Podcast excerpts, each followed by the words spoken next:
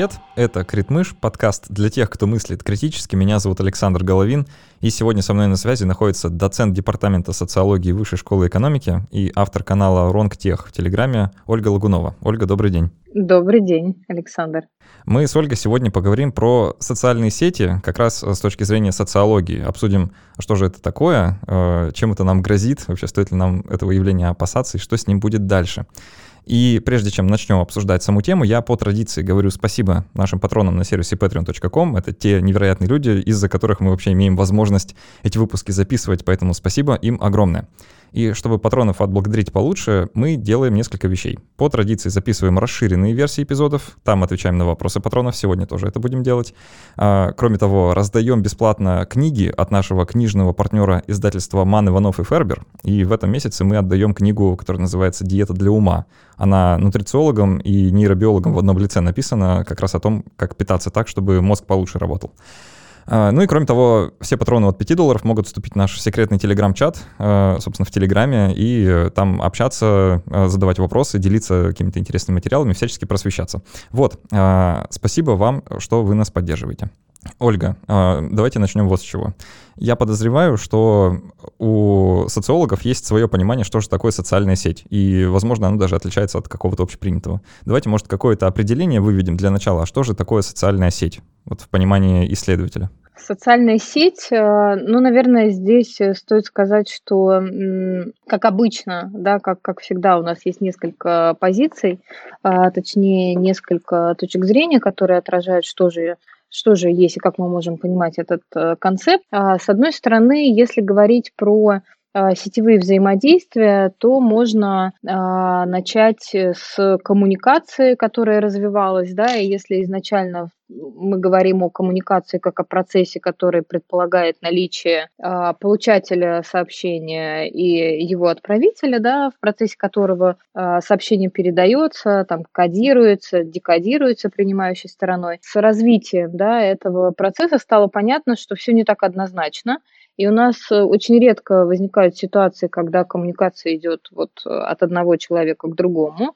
А, возникло, собственно, понятие а, сетевой коммуникации, и, по сути, это и положило начало а, развитию терминологии в этой сфере, да, и сетевая коммуникация, и сетевой анализ, э, и взаимодействие, которое предполагает собственно, структуру, состоящую из Э, многих акторов, э, да, и различные виды взаимодействия, которые складываются между ними. А вот это, наверное, одна из э, таких вот теоретических перспектив, в которой мы можем говорить о социальной сети, да. А, но сейчас, наверное, вот такое традиционное понимание социальной сети для всех – это цифровые платформы, Э, которые позволяют нам э, взаимодействовать, да, взаимодействовать как пользователям, а, но здесь тоже существует э, много разных видов и подвидов, а, потому что в тот момент, когда мы говорим про классические социальные сети, то должны понимать, что это является сейчас во многом а, аналогом такого термина, как социальные медиа. Да? А, и очень часто мы а, в концепт социальных сетей вкладываем значительно больше, да, потому что сюда же относят часто а, блоги, микроблоги, да, но если все-таки а, вот акцентировать э, свое внимание на том, что же есть социальные сети, то здесь есть несколько особенностей, да, вот что должно быть у социальной сети как так, такого вот э, базового концепта. А, во-первых, это возможность рассказать о себе, да, в разных социальных сетях это называется по-разному, чаще всего это некий профиль, а, в котором мы можем сконструировать э, себя. Да? Почему а, говорю, что сконструировать себя? Потому что, собственно, один из таких вот центральных вопросов – а, а насколько наш профиль э, соответствует э, нашему я. Да? В тот момент, когда мы используем разные социальные сети, у нас сконструированы несколько образов, э, да, которые мы корректируем, исходя из там, аудитории, скажем так. А, я очень хорошо это вижу на примере подростков, потому что даже у моей старшей дочери есть отдельный аккаунт в Инстаграме, на который подписана я как мама, и отдельный аккаунт, на который подписаны, соответственно, а, все друзья, да, и периодически, значит, я попадаю на э, вот эти вот, скажем так, на множественные аккаунты, которые, мне кажется, просто вот в какой-то уже а, не арифметической, а геометрической прогрессии а, развиваются для того, чтобы понять, да, а вот где и что.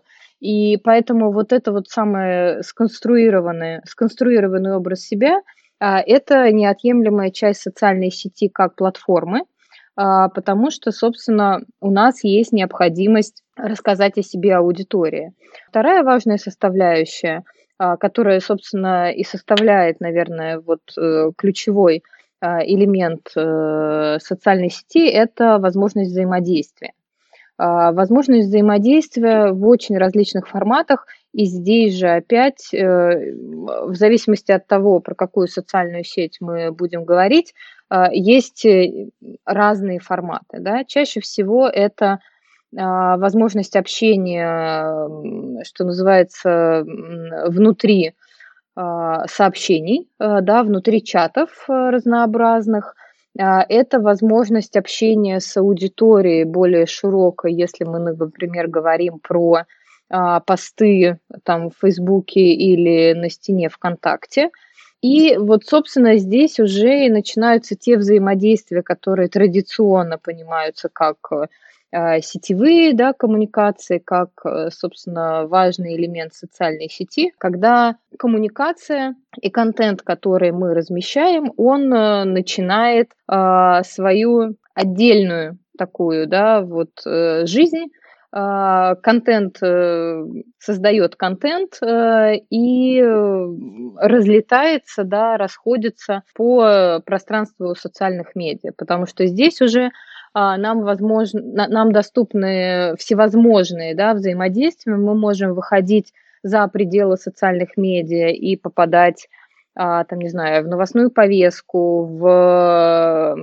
там какой-нибудь новостной выпуск Первого канала, почему нет, да, а, возможны межплатформенные передвижения, мы это очень хорошо видим, когда изначально можно настроить, э, что публикации там в Фейсбуке будут дублироваться с Инстаграмом, это уже никого не удивляет, да. А, очень часто мы видим э, такие стратегии пользовательские, когда один и тот же контент, причем даже без изменений, может выходить там еще и во ВКонтакте и в Твиттере. А бывают ситуации, когда Особенно это, наверное, хорошо видно на примере каких-то медийных каналов, а, когда в зависимости от того, а, какой канал мы выбираем, да, мы а, реконструируем и контент, собственно, в зависимости от того, какие возможности у нас есть, э, да, и ну, то, что, что... например, то, что ВКонтакте было текстом, в Инстаграме уже может сопровождаться картинкой, даже должно, наверное, да, а на Ютубе станет видеороликом. А, ну, это да, вот в, в таком, да. Ну и мы не должны забывать про а, обязательный ТикТок, который сейчас в дополнение необходимо сделать, да, вот как, как да. бы это это, это то, что будоражит меня как исследователь, я честно могу сказать. Мы я про ТикТок, наверное, поговорим чуть подробнее дальше. Очень хочется, да, по нему поспрашивать. Э, давайте вот с признаками закончим. Перечислили, что есть э, профиль и есть взаимодействие да, с разных профилей друг с другом. Что-то еще есть? А, возможность э, создания групп, чаще всего сообществ, да, так называемых, а, которые и создаются, да, либо вокруг контента, либо вокруг персоны, и, наверное, вот еще что важно, да, это обмен ресурсами. А, возможность э, обмена ресурсами в виде чаще всего, опять же, контента, да, а, либо обмен ресурсами а, в виде реакции аудитории. Ну, знаете, вот э, исходя из этих признаков, э, довольно много вот наших таких социально-сетевых явлений, которые вот я бы не назвал соцсетями, они вроде сюда попадают, да, вот в моем представлении, наверное, наивном, мне почему-то кажется, что вот YouTube вот не, не совсем социальная сеть, а, наверное, что-то другое.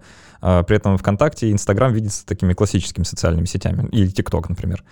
э, ну, не знаю, может, у меня какая-то предвзятость, потому что Ютубом я пользуюсь активно, а вот ВКонтакте и Инстаграмом нет. И поэтому мне не хочется, чтобы это было социальной сетью или что-то такое. По сути, в классической, да, вот такой классификации а YouTube — это видеохостинг. И изначально он таким образом э, развивался.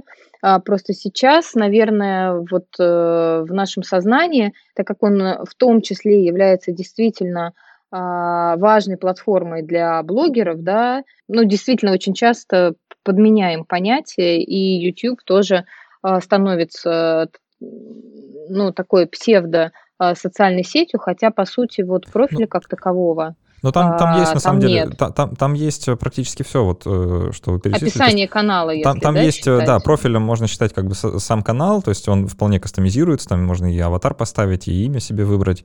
А, просто это не совсем прямо так делается, как вот в других платформах. Но то, что YouTube выдает как социальную сеть с головой, это вот последние годы там появляется все больше и больше инструментов, которые появляются и в других социальных сетях, вроде вот этих stories, ну или коротких э, видеороликов, да, записанных вертикально на смартфон.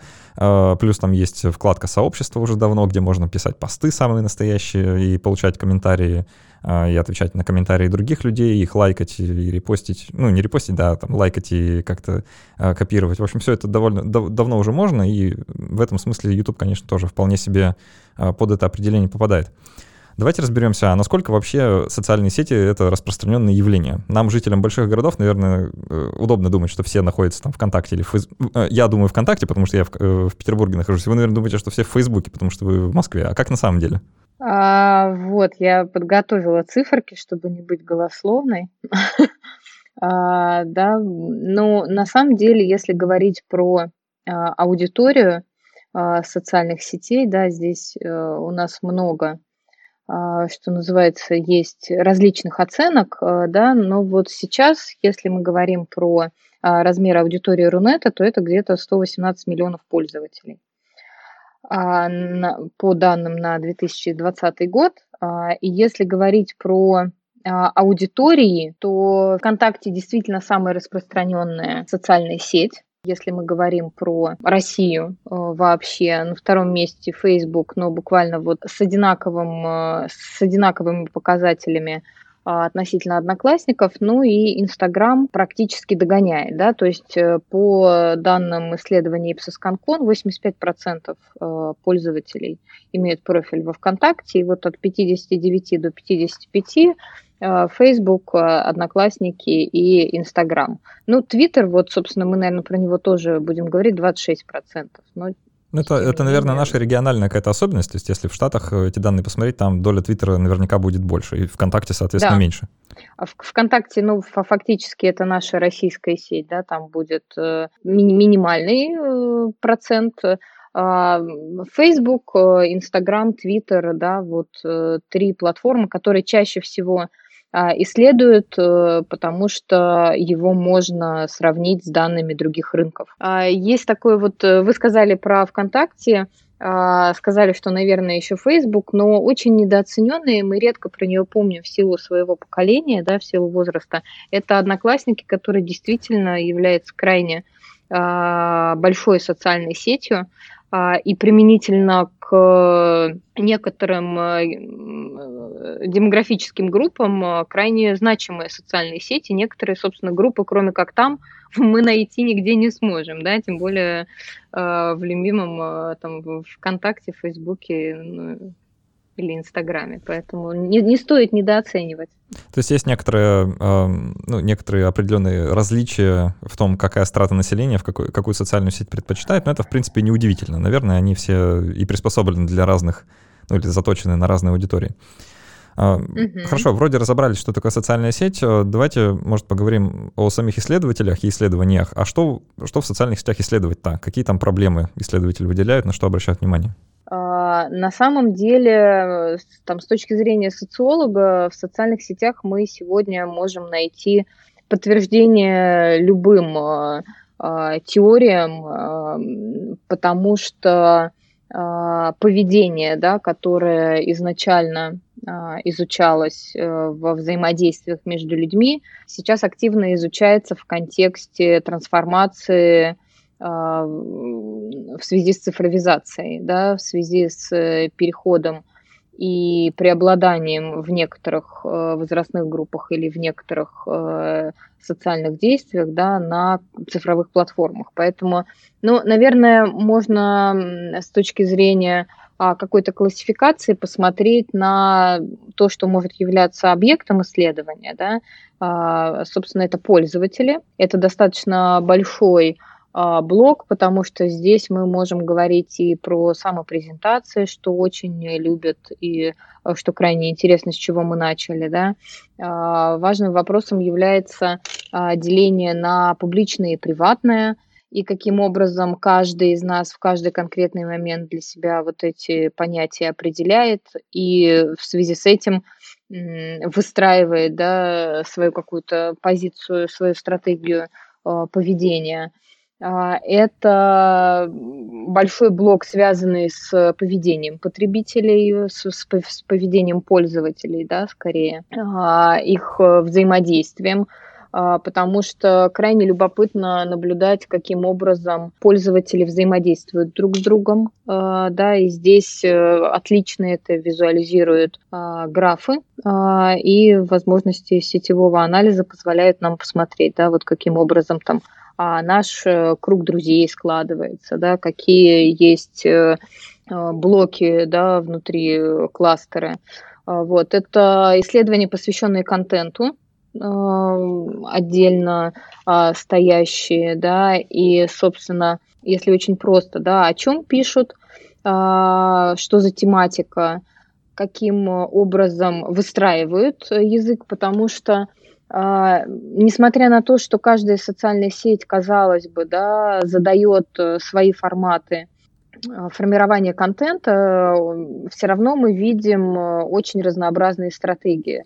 Ну, например, там пресловутый Инстаграм, да, в котором всегда должна быть картинка а, и какое-то небольшое описание, тоже различно. Да. Мне вот очень нравится Инстаграм Владимира Познера, а, в котором там 80% э, изображений это, собственно, изображение Владимира Познера, и большие просто не текста, которые часто не умещаются даже в один пост, и как бы идет, э, что называется, продолжение, да, либо вторым постом, либо в комментарии. А, и это тоже стратегия, да, и есть э, Э, подписчики, есть э, пользователи, которые идут на такой контент, несмотря на то, что контент, в общем-то, должен был быть визуальным, например. Да? А, поэтому пользователи, контент, взаимодействия, которые внутри складываются. Ну, а вот фокус исследования, ну, наверное, еще взаимодействие между пользователями и контентом, да, скажем так, то есть формирование общественного мнения, а кто является опинион-мейкерами в контексте социальных сетей, да, каким образом а, а, сообщения, которые мы видим в своей ленте, формируют там, общественные мнения, да. Ну и, безусловно, сейчас важным элементом исследования становятся сами платформы, потому что они во многом, благодаря алгоритмам, которые используются, а, задают форматы, да, они э, во многом, естественно, а, формируют э, всевозможные а, стратегии взаимодействия. И, как вы правильно заметили, э, все время здесь что-то меняется. Да? Там YouTube позволяет создавать сообщество, Telegram открывает комментарии. Вот вам, пожалуйста, новая ветвь, там, не знаю, Facebook в свое время, когда появился отдельный мессенджер, вот у меня, например, на телефоне нет Фейсбука, но есть мессенджер, и я им активно действительно пользуюсь, да. Или вспомните, какое был просто, просто событие года буквально, когда Инстаграм, а, значит, разрешила выкладывать не только первоначальный базовый вот этот вот квадратный вариант фотографии, да, это просто был бум, и каждый считал своим долгом а, выложить э, новый, да, вот этот формат, э, там, а буквально сколько, на прошлой неделе, да, десятилетие Инстаграма, и все пытались долистать до, до той самой первой фотографии. Ну, то есть здесь уже А здесь уже вот, что называется, эпохи буквально, да, складываются, и а, многие практики, а, которые там мы использовали, сейчас уже а, не, не все студенты, собственно, помнят, да, и приходится буквально рассказывать, а как вот когда-то было в, во ВКонтакте, да, то есть вот это вот... Помню, в мое время тоже... была стена, и на ней можно было рисовать граффити, да, и все такое. А, ну вот да, примерно. А, Ольга, давайте, чтобы нас слушатели не заподозрили, что мы э, хвалебную воду поем социальным сетям, да, все-таки вот еще раз э, я подчеркну три проблемы, которые вы перечислили, и мы, наверное, как раз о них э, на протяжении всего оставшегося выпуска и будем говорить. А, начнем с аудитории, с поведения пользователей. Потом переключимся на сами соцсети, поговорим об этом. И в конце закончим про приватность. Да, вот про приватность и то, как мы понимаем личные и приватные сейчас. А, про пользователей, что хочется узнать. Вот само это слово, э, вообще в русском языке это, наверное, так не чувствуется, но в английском языке э, пользователи социальных сетей называют user. Да, э, и есть совершенно, ну, вроде как только одна другая область, в которой э, людей, которые что-то делают, так называют. Да, это э, область употребления разного рода психоактивных и других наркотических веществ. То есть юзер — это вот человек употребляющий. Да, вот даже не потребитель лучше подходит в русском языке, а употребитель. Э, совершенно определенной коннотацией. А, в связи с этим э, вопрос. А сколько времени вообще люди проводят в социальных сетях? Э, есть ли какие-то исследования на эту тему? И а немного ли времени мы там проводим? Вот вы упомянули ТикТок чуть ранее, да? Вы устанавливали его себе когда-нибудь на телефон? Да, я, я как исследователь социальных сетей открою страшную тайну. Я подписана на Ольгу Бузову давно. А, недавно я подписалась на Даню Милохина, а одна из звезд ТикТока, и ТикТок я тоже установила. Да, я знаю, что это такое, я просматриваю тренды, что называется, а, но как, э, как исследователь, а не как пользователь. Это, это работа, я понимаю, да. А, вот. А, есть исследования, которые говорят нам о том, сколько времени мы проводим в интернете. И, собственно, сейчас это что называется, каждый сам себе исследователь, потому что многие телефоны а, имеют э, трекинговые программы, где мы можем посмотреть, а сколько же а, конкретно я э, на этой неделе, какое количество времени я провела в интернете. А, сейчас ищу, ищу ту самую а, цифру, Э, э, пока вы ищете, я, знаете, вот э, скажу, просто поделюсь опытом. Вот какое-то время назад задумался о своем экранном времени, и мне тоже показалось, что как-то много времени я вот провожу, пялись в экран, и захотелось как-то его уменьшить. А чтобы уменьшить, нужно отслеживать, подумал я. И тут я подумал, ну, наверное, существует какое-то приложение, которое поможет мне отслеживать э, время. И полез в соответствующий магазин приложений, чтобы собственно, увидеть, да, какие приложения доступны. И что я там увидел? Я увидел довольно большое количество бесплатных приложений, в которых есть реклама и прочие вещи, да, которые предлагаются вот мне к установке на телефон, чтобы я в любой момент времени мог узнать э, разные подробности по поводу своей вот этой телефонной жизни. И сколько времени я провожу в разных приложениях, и еженедельные отчеты, и, и в общем, все вот это, куча разных, разных характеристик. И тут мне подумалось, представляете, приложение, которое призвано, ну, в моем представлении, призвано уменьшить количество экранного времени, оно, наоборот, будет, судя по всему, его увеличивать, потому что я буду сидеть и смотреть эти характеристики, смотреть эту статистику, а, ковыряться там в разных настройках, оно мне будет прислать уведомления, и тут я подумал, а оно мне надо, и не стал устанавливать. Вот такой у меня был короткий-короткий путь. Короткий опыт, да? А, если мы говорим про среднее, да, вот э, время, которое мы проводим, то а, это для, что называется, для, это среднее значение для России, это 3 часа. Три часа в день. А, если три часа в день, да. А, причем а, сейчас идет, э, как бы, ну уже, наверное, последние года два тенденция, когда mobile растет, а десктоп, ну логично падает, да, и вот где-то десктоп это час 46, а, по данным медиаскопа, который, собственно, традиционно эту статистику нам дает, и Mobile 2.28. Вот, вот примерно так. Да? А, при этом мы должны понимать, что, безусловно, а, есть различия в возрастных группах, так молодая аудитория значительно больше времени проводит э, в мобайле, да, там вот как раз эти самые три часа и там около часа только в десктопе, да, а вот группа возраста 35-64, вот те данные, которые есть, они примерно одинаково да, распределены, это 2 часа и 2 часа. При этом мы понимаем, что а, вот в такого рода измерениях есть проблемы, связанные а, с тем, каким образом мы определяем, да, вот, э, собственно, потребление, использование, а, употребление интернета, потому что вот я сейчас использую два устройства одновременно, да. например, да, э, собственно, фактически мы можем считать, э, как бы умножать на два, да, одним экраном могут пользоваться несколько человек. Совершенно разные прекрасные истории, я уверена, есть у всех э, периода коронавируса, да, а, когда дети сели на дистанционное образование, когда родители при этом э, работали в формате дистанционного образования, да, ой, простите, дистанционно, дистанционно работали, да, а, вот, и э, вот эта вот история, то есть я а, у меня был период, я считала, какое количество устройств работает, вот что называется, в одной квартире, просто потому что модем поддерживал определенное количество устройств, да, и нужно было вести подсчет, иначе э, какое-то устройство вылетало, да, и, ну, это, очевидно, была не только моей проблемой, а, потому что есть Опять же, да, если говорить про цифры, то есть цифра, которая как раз определяет среднее количество устройств на человека, которое мы используем, да, а, и там, в моем представлении это, наверное, 3 плюс, потому что это десктоп, это э, телефон и там планшет, например, да, это может быть два телефона, и очень часто такую историю мы видим, там рабочий а, персональный, да, и ноутбук или э, ноутбук рабочий и свой телефон, да, то есть у нас э, многоплатформенность с одной стороны, а с другой стороны еще и многоканальность, да, вот то, что сейчас э,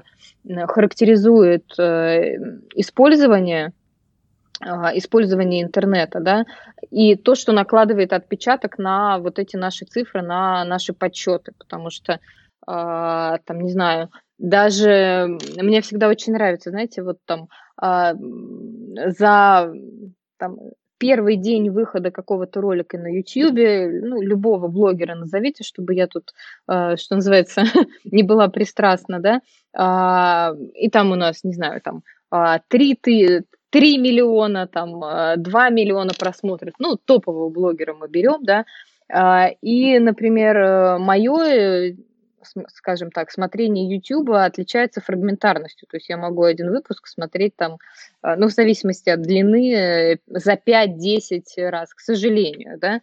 А, и вот здесь возникает вопрос, меня сколько раз посчитали, как помните в том мультике, когда козленок считал, значит, вот тех, кто попадает на кораблик. Вот а, я себя примерно этим козленком иногда и чувствую, да, сколько раз а, меня посчитали, когда я смотрела этот э, видеоролик.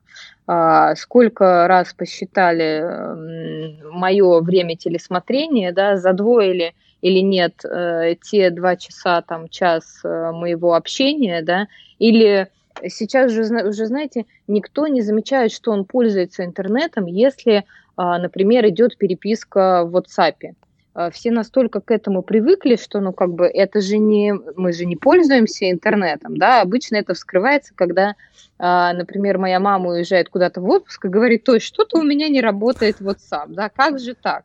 И тут, значит, методом а, анализа, буквально аналитики, значит, э, мы понимаем, что... Появляется теория, почему это... не работает, да? Да, да, да, да, что это не э, телефон, да, что это интернет, который уже э, насколько, на, настолько автоматизирован, что э, мы действительно про это, ну, ну, как бы мы этого не ощущаем вот в наших ежедневных практиках, да, то есть мы смотрим, я не знаю, какой-то там а, контент, например, на YouTube, да, а параллельно а, переписываясь в любом а, ну, фактически, да, в любом мессенджере мы уже не фиксируем, что мы на втором экране а, тоже работаем. Да? У, меня, и... у, меня бывает, у меня бывает совершенно, совершенно жутко, когда я пишу в Телеграме из компьютера, и с телефона одновременно разным людям, и вот это, знаете, совсем да. плачевная ситуация появляется. Да. Ольга, смотрите, вот три часа э, в среднем там или не в среднем, не знаю, вот, допустим, три часа... В среднем, да, по России, да. В среднем по России... 12,64, да. Да, в среднем по России человек в возрасте 12-64 года проводит три часа в день в социальных сетях, уж там на телефоне или на компьютере, нам не суть важно, да. Вопрос. А, может ли так случиться, что ну, это как-то слишком много? А, и что от соцсетей может быть какой-то реально ощутимый вред а, там, для здоровья психического или даже физического? В общем, можно ли говорить о том, что от социальной сети может развиться зависимость, как от э, других вещей, которыми а, пользуются?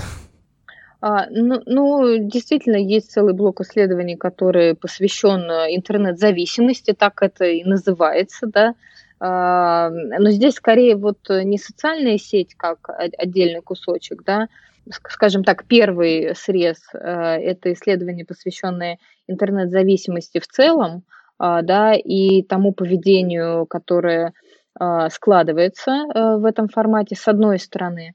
А, с другой стороны, и внутри каждой социальной сети э, есть огромное множество работ, которые рассматривают какой-то маленький кусочек. Да? Вот я, например, сейчас э, изучаю а, и провожу исследования а, относительно того, каким образом феномен бодипозитива реализуется в социальных сетях, и выяснилось, э, что есть ну, буквально десятки работ, которые пишут о том, каким образом изображение тела, изображение различных телесных практик а, влияют на поведение человека. И есть один, один, как бы, да, а, блок, который говорит, что это, ну, как бы это стигматизация собственного тела, это неудовлетворенность собственным телом, да, различные вот негативные последствия, которые накладывают э, в контексте а, там, формирование идеального образа тела и несоответствие да, этим идеалам. Ну и с другой стороны исследования, которые противовес да, приводят данные а, и особенно на американском а, вот, рынке такие, таких исследований, ну не скажу, что много, но их несколько, да, которые после бума фастфуда а, и тенденции к ожирению, наоборот, говорят о том, что, а, возможно, такой контент имеет э, позитивные а, последствия, да, потому что он все-таки вот там напоминает, э, иллюстрирует, показывает и так далее, да. Также и здесь, э, в зависимости от того, какие мотивы да, движут пользователям, для чего а, мы, собственно, используем социальные сети. И здесь, наверное, чаще всего у нас возникает вот этот образ а, поколения Z, это, там сейчас вот очень много да, исследований, миллениалы, которые вот там клиповость мышления, фрагментарность использования – а, именно в таком вот негативном Знаете, я, я честно признаюсь, мне как миллениалу вот всегда обидно это было слушать. А, вот про это клиповое мышление, еще Задорнов мне со сцены да, про это рассказывал, я не верил еще тогда.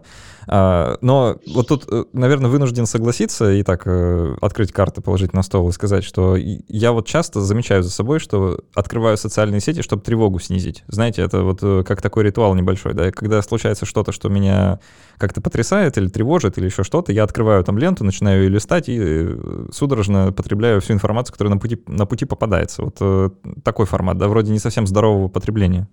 А, ну вот э, здесь как раз скорее про практики использования. А, да, вот э, для чего, каким образом, а, важно здесь как раз вот сколько, да, про количество и качество, про ограничения для детей. И здесь, конечно, на самом деле действительно большой блок исследований посвящен а, влиянию, ну, скажем так, а, интернет-контента на детскую психику, но это нам скорее а, к психологам, да.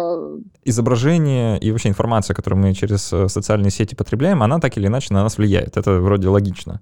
Да. Но это нас подводит к довольно э, странной и немножко, как сказать, тревожащей теме. Э, влияние социальных сетей, вот именно не, не как концепт, да, а скорее как компании, вот, которые занимаются этим. То есть вот Facebook как компания, насколько они вообще обладают властью над э, своими пользователями, да, то есть могут ли они, ну не знаю, там буквально подкрутив пару шестеренок, да, вот в, своем, в своих алгоритмах сделать так, что, ну там, мне захочется или не захочется какой-нибудь продукт купить, или э, что-то подумать, или что-то сделать. Вообще, насколько, э, насколько вот этот инструмент социальной сети, да, в руках э, компании и управляющей, насколько он могущественен? Можно провести очень простой эксперимент э, на самом деле, да. А если мы наберем в на одном и том же устройстве или там, не знаю, вот я сейчас на телефоне, находясь рядом с ноутбуком, а, наберу в поиске какой-нибудь парогенератор, ну, условно, да, а, и буквально через пять минут зайду в любую социальную сеть, я там с вероятностью в 90% увижу а, баннер, который будет предлагать мне приобрести этот самый парогенератор а, на одном из там топ-5 э, онлайн-сервисов, да, и, и мне кажется, вот такое нехитрое упражнение, которое, ну, скажем так, опытные пользователи уже давно не проводят, они просто знают, что примерно так оно и будет, да, показывает э, взаимосвязанность э, онлайн-действий, которые мы производим. Э, я бы вот, наверное, вот так сформулировала, да. С чем сейчас работают лучшие умы интернет-гигантов, да. А, собственно, исследования это как раз очень хорошо показывает, да, и такая вот коммуникация внутри сообщества говорит нам о том, что прогнозные модели да, предиктивные модели всевозможные, разнообразные, э, которые позволяют э, увеличить точность таргетинга, да, которые помогают нам спрогнозировать наше поведение любое, да, то есть мы уже на самом деле давно привыкли, что в тот момент, когда мы покупаем, я не знаю, книги, там, в Озоне, да, нам, э, значит, э, внизу рекомендательная система говорит, а вот с этими книгами покупают, да, а, и те, кто часто делают покупки в одном и том же онлайн-магазине, наверное, заметили, что а, чем больше мы покупок делаем, тем точнее работает рекомендательная система. Да? И если я один раз, э, там, один-два раза купила а, вместе с какой-то научной литературой детскую книгу, да, то, скорее всего, в следующий раз, собственно, те самые раскраски для самых маленьких мне предложит э, эта система, да. А, и мне кажется, что вот в таких э, ежедневных э, действиях мы очень хорошо видим, насколько поведение взаимосвязано да, взаимосвязано в контексте именно того, что же сейчас компания может узнать, э, основываясь на тех данных, которые мы по сути, добровольно отдаем компаниям. И здесь я невольно э, заступаю, видимо, на следующую тему. Да-да, я, знаете, как раз, действительно... как, э, как раз хотел вот сказать, да, что это уже вот ближе к приватности, но это взаимосвязанные вещи, как вы, наверное, правильно и говорите. Просто хочется подчеркнуть вот какой момент, прежде чем мы не ускакали и про приватные данные не начали. Да, да, давайте. М- многими да. людьми вот эта особенность социальных сетей, вообще в целом современного интернета воспринимается как некоторое благо, да, что вот я могу в Google ввести запрос э, там, «игрушка для собаки». Да, вот я написал «игрушка для собаки». И я вполне закономерно ожидаю, что в следующий раз, когда я открою Яндекс Почту, да, мне там э, в спам, не в спам, или вот где-то рядом в баннере предложат э, там то ли ошейник новый для собаки купить, то ли еще игрушек, то ли еще что-нибудь связанное. Потому что э, очевидным образом компания, которая, ну, Google в данном случае, да, он э, или передал, или поделился, или продал, или как угодно, э, эти данные попали другим людям, они их используют для того, чтобы лучше узнать меня. И так как они меня лучше узнали, например, узнали, что у меня есть собака, uh, у меня на самом деле нету, сейчас запутываю алгоритмы, uh, узнали, что у меня ну, есть собака, и uh, начали мне предлагать собачьи, в общем, товары для собак. И это может восприниматься как действительно благо. Ну, они собирают данные обо мне, чтобы продавать мне товары, которые мне лучше нужны. И вот это один взгляд, такая одна призма, да, э, один разворот на эту проблему. Тут вроде и проблем-то никакой нет, все замечательно. Я добровольно отдаю про себя какие-то сведения, например, то, что собака у меня есть, а, а мне в обмен, значит, релевантную рекламу. Здорово. Но а, мы э, вот в таком рассуждении совершенно забываем, что вообще-то люди, которые а, делают социальные сети, да, вот компании вроде ну, там, того же Фейсбука или Гугла, они-то вообще-то заинтересованы не в том, чтобы нам товары получше продавать, а просто чтобы нам продавать что-нибудь, э, да, желательно подороже и желательно побольше, почаще, и вообще, чтобы мы э, лица свои от экранов не отворачивали, а как можно больше времени проводили внутри, потому что они за это деньги-то и получают. Mm-hmm. Продавая, ну, буквально наше внимание, да, в первую очередь, это и есть товар. Они не продают собачьи игрушки, они продают дают наше внимание производителю собачьих игрушек. И вот тут э, возникает самая интересная штука. Как мы говорили раньше, отмечали, что социальные сети в целом могут влиять на то, что мы думаем, на то, что нам нравится, и вообще на то, есть у меня собака или нет. Ну вот в конечном каком-то итоге. И в этом опасность, э, по мнению многих, и заключается, что они могут заставить нас хотеть собаку, а потом нам продать что-нибудь для нее. То есть в этом, э, в этом виде такой, не знаю, отчаянность нашего положения, что ли. А, ну, вы знаете, здесь эм, я вот э, в качестве иллюстрации, да, а, этого тезиса привела бы исследование а, Майкла Косински, такого, в общем, довольно известного уже сейчас, да, данные исследования которого говорят о том, что 10 лайков в Фейсбуке достаточно для того, чтобы система знала вас лучше, чем э, коллега по работе, да.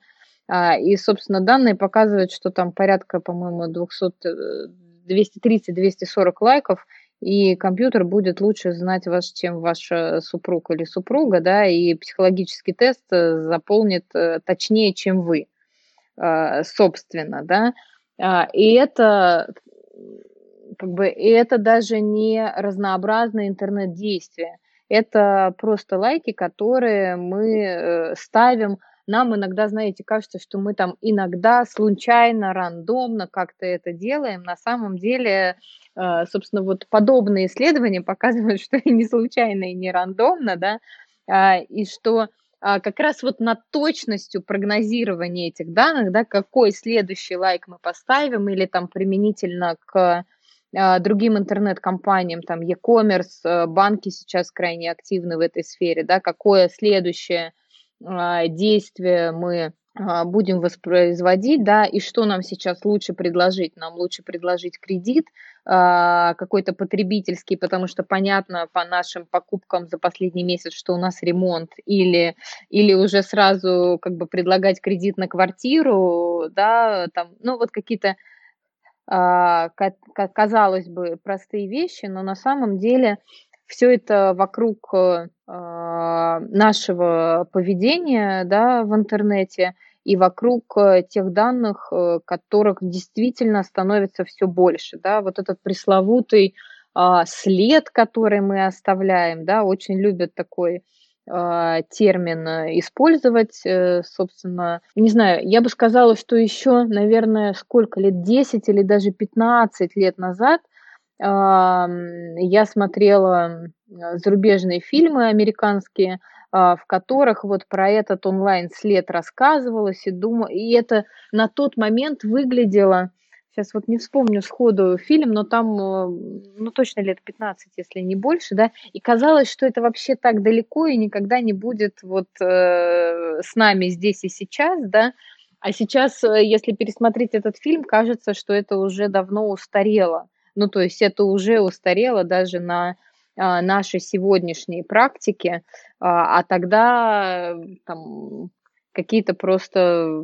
игры э, государственного шпионажа, ну и те практики, собственно, а, которые пользователи производят, да, поэтому сейчас нет недостатка в подобных данных, я бы так сказала, да, и тем интереснее наверное, наблюдать э, за этим, тем интереснее фиксировать и попытаться осмысливать э, действия, которые мы совершаем, ну или хотя бы просматривать, если не прочитывать те пользовательские соглашения, которые мы, как правило, э, как правило скроллим, да, и в конце ставим галочку аж, а под чем же мы подписались, да, какие данные мы сами э, отдаем в тот момент, когда ставим э, новое приложение, вот там потому что нам надо сейчас э, произвести какое-то действие. Знаете, вот честно, честно вам скажу, вот в то, что люди будут это читать, я не верю, не верю, вот и ни, никто никогда не прочитает ни одного пользовательского соглашения. Просматривать. Просматривать это, знаете, можно с тем же успехом документы также подписывать, по-моему. То есть это, ну,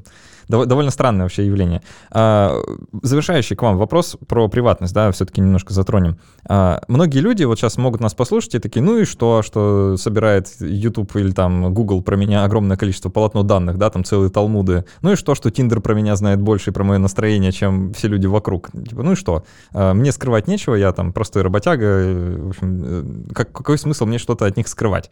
Вот вы сами как э, про приватность в интернете переживаете? Очень переживаю. А вы что-то делаете из-за переж... из этого переживания? А, ну, вот я, например, э, э, ну, Сложный вопрос такой на самом деле. Ну, давайте я просто на своем примере скажу. Вот я какое-то время назад э, перестал пользоваться Гуглом как основным поисковиком. Я теперь все ищу через э, приватные поисковики, да, вроде DuckDuckGo.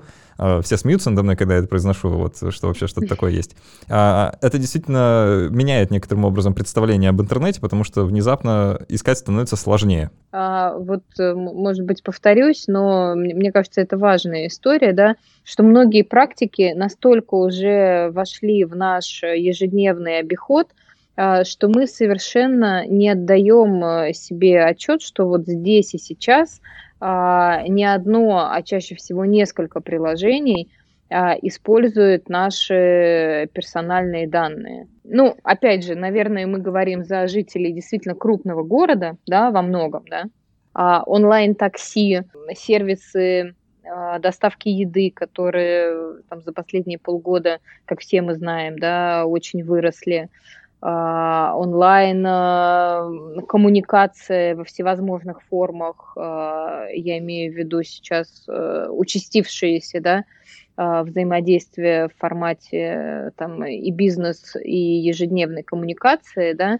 они стирают вот эту грань, да, они стирают э, грань Э, приватного, публичного в том формате, что э, во многом действительно, ну, как бы мы все больше и больше открываемся, да, а, и если раньше пресловутые туалеты луки, да, и селфи в туалетах, э, мы думали, ну как же так, казалось бы, приватная обстановка, да, с другой стороны, все это выкладывается в максимально публичное пространство, да, как же так, а, сейчас уже, в общем-то, а, мало кого а, этим удивишь. Э, и почему-то опять у меня аналогия с популярной культурой, да, потому что сейчас уже мы смотрим не на эпизоды, где какие-то варианты, не знаю, там условной слежки, да, через онлайн-форматы наблюдаются,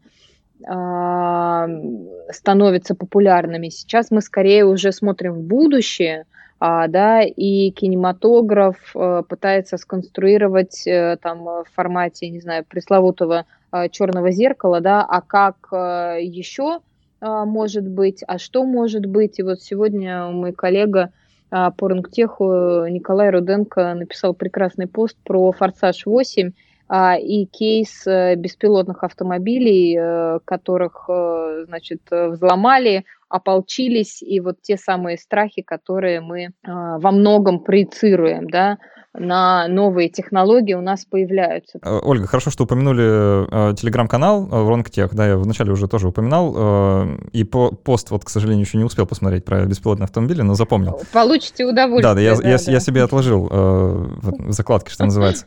Э, порекомендую тоже нашим слушателям, потому что э, вы уже второй автор канала Ронгтех, который к нам приходит, да, у нас был выпуск с Лилией Земнуховой, э, тоже не так давно, можете послушать, я постараюсь не забыть прикрепить на этот раз ссылку на этот эпизод в описании, э, если вы вдруг ищете, что послушать, потому что этот эпизод уже подходит к концу. Э, у нас в гостях была доцент Департамента социологии Высшей школы экономики Ольга Лагунова. Ольга, спасибо большое за то, что пришли поговорить. Да, вам спасибо, Александр, это всегда прекрасно. Мы с Ольгой еще продолжим в формате после каста, ответим на вопросы патронов, а пока э, скажу, что, пожалуйста, оставляйте отзывы на этот подкаст, напишите Напишите нам в отзывах, есть ли у вас зависимость от социальных сетей, и думаете ли вы насчет приватности, или вам в целом все равно. Развернутые какие-то пожелания, комментарии, советы э, и критику можно писать на почту подкаст собака мы это все читаем и отвечаем. Ну и, конечно, становитесь патронами, чтобы приблизить э, наши события, про которые, кстати, забыл сказать. Э, у нас состоится стрим, когда у нас э, на Патреоне соберется три сотни человек. Мы туда позовем вообще всех, ответим на все вопросы о проекте, о нас лично, о команде. В общем, поделимся опытом и пообщаемся. А так все. Спасибо, что были с нами. До встречи через неделю и пока.